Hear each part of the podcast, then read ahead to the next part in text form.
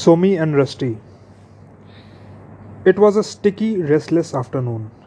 The water carrier passed below the room with his skin bag, spraying water on the dusty path. The toy seller entered the compound, calling his wares in a high pitched, sing song voice, and presently there was a chatter of children. The toy seller had a long bamboo pole, crossed by two or three shorter bamboos, from which hung all manners of toys little celluloid drums, tin watches, tiny flutes and whistles, and multicolored rag dolls. And when these ran out, they were replaced by others from a large bag, a most mysterious and fascinating bag, one in which no one but the toy seller was allowed to look.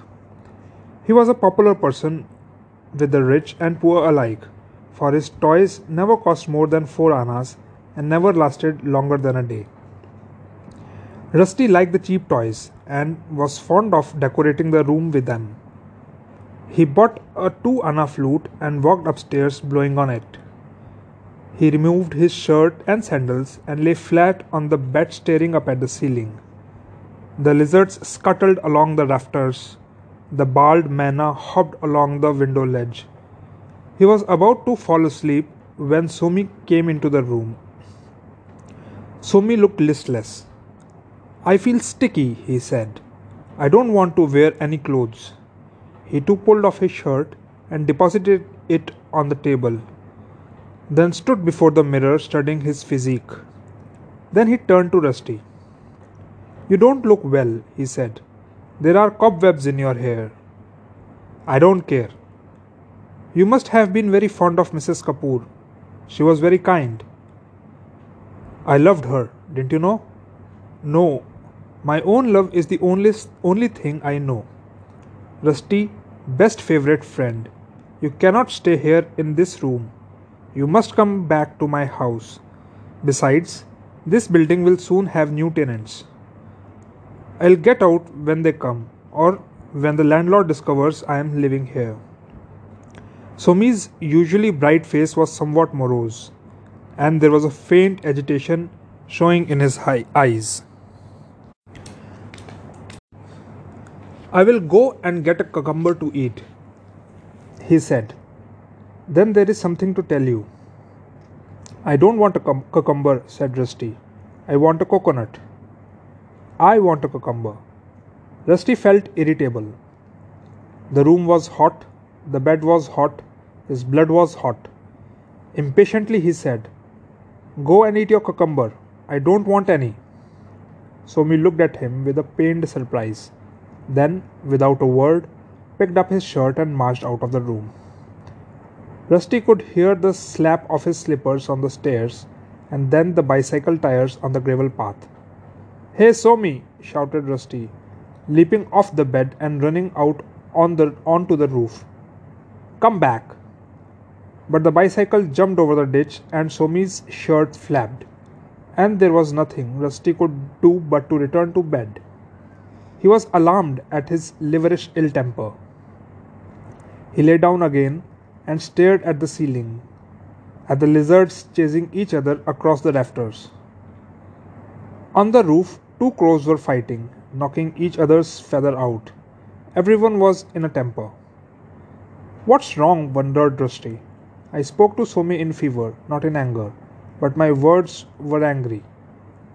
Now I am miserable, fed up. Oh hell.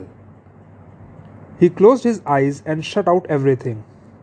He opened his eyes to laughter. Somi's face was close, laughing into Rusty's. Of what were you dreaming, Rusty? I have never seen you smile so sweetly. Oh, I wasn't dreaming said Rusty, sitting up and feeling better now that Somi had returned. I am sorry for being so grumpy, but I am not feeling quiet, admonished Somi, putting his fingers to the other's lips. See, I have settled the matter. Here is a coconut for you, and here is a cucumber for me. They sat cross legged on the bed, facing each other, Somi with his cucumber, and Rusty with his coconut. The coconut milk trickled down Rusty's chin and onto his chest, giving him a cool, pleasant sensation. Rusty said, I'm afraid for Kishan. I'm sure he will give troubles to his relatives, and they are not like his parents. Mr. Kapoor will have no say without Meena. Somi was silent. The only sound was the munching of the cucumber and the coconut. He looked at Rusty, an uncertain smile on his lips, but none in his eyes. And in a forced conversational manner, said, I am going to Amritsar for a few months, but I will be back in the spring. Rusty, you will be all right here? This news was so unexpected that for some time Rusty could not take it in.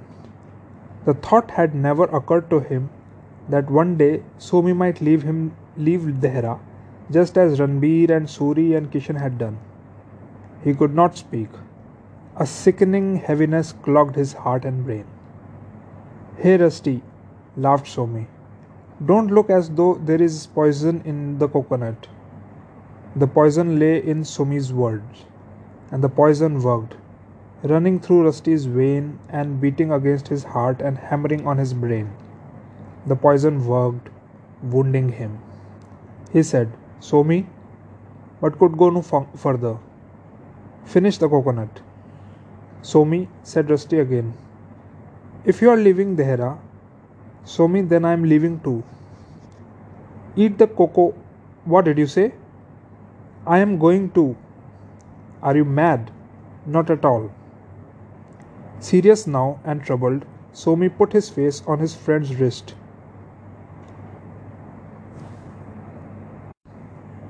He shook his head. He could not understand. Why, Rusty, where? England. But you haven't money. You silly fool. I can get an assisted passage. The British government will pay. You're a British subject? I don't know. Toba. Somi slapped his thighs and looked upwards in despair. You are neither an Indian subject nor a British subject and you think someone is going to pay for your passage? And how are you to get a passport? How asked rusty anxious to find out. Toba have you a birth certificate? Oh no. Then you are not born decreed somi with a certain amount of satisfaction. You are not alive. You do not happen to be in this world. He paused for breath then waved his finger in the air. Rusty, you cannot go, he said. Rusty lay down despondently.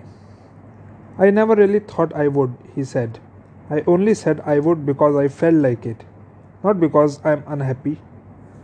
I have never been happier elsewhere, but because I am restless, as I always have been. I don't suppose I'll be anywhere for long. He spoke the truth. Rusty always spoke the truth. He defined truth as feeling, and when he, he said when he felt, he said the truth. Only he didn't always speak his feelings. He never lied. You don't have to lie if you know how to withhold the truth. You belong here, said Somi, trying to reconcile Rusty with the circumstance. You will get lost in big cities, Rusty, you will break your heart. And when you come back, if you come back, I will be grown up and you will be grown up. I mean, more than we are now. And we will be like strangers to each other. And besides, there are no chat, sho- chaat shops in England. But I don't belong here, Somi. I don't belong anywhere. Even if I have papers, I don't belong. I am a half caste. I know it. And that is as good as not belonging anywhere. What am I saying? thought Rusty. Why do I make my inheritance a justification for my present bitterness? No one has cast me out. Of my own free will, I run away from India. Why do I blame inheritance? It can also mean that you belong everywhere, said Somi. But you never told me. You are fair like Europeans. I had not thought much about it. Are you ashamed?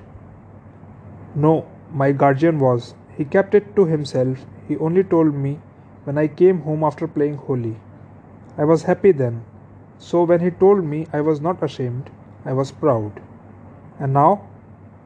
Now? Oh, I can't really believe it. Somehow, I do not really feel mixed. Then don't blame it for nothing. Rusty felt a little ashamed, and they were both silent a while. Then Somi shrugged and said, So you are going. You are running away from India. No, not from India. Then you are running away from your friends, from me. Rusty felt the irony of his remark and allowed a tone of sarcasm in his voice. You, Master Somi? You are the one who is going away. I am still here. You are going to Amritsar. I only want to go. And I am here alone. Everyone has gone. If I do eventually leave, the only person I'll be running away from will be myself. Ah, said Somi, nodding his head wisely. And by running away from yourself, you will be running away from me and from India. Now come on, let's go and have a chat. He pulled Rusty off the bed and pushed him out of the room. Then, at the top of the steps, he leapt lightly on, the, on Rusty's back, kicked him with his heels, and shouted, Down the steps, my tattoo, my pony, fast down the steps. So Rusty carried him downstairs and dropped him on the grass. They laughed, but there was no joy in their laughter. They laughed for the sake of friendship. Best favorite friend, said Somi, throwing a handful of mud in Rusty's face.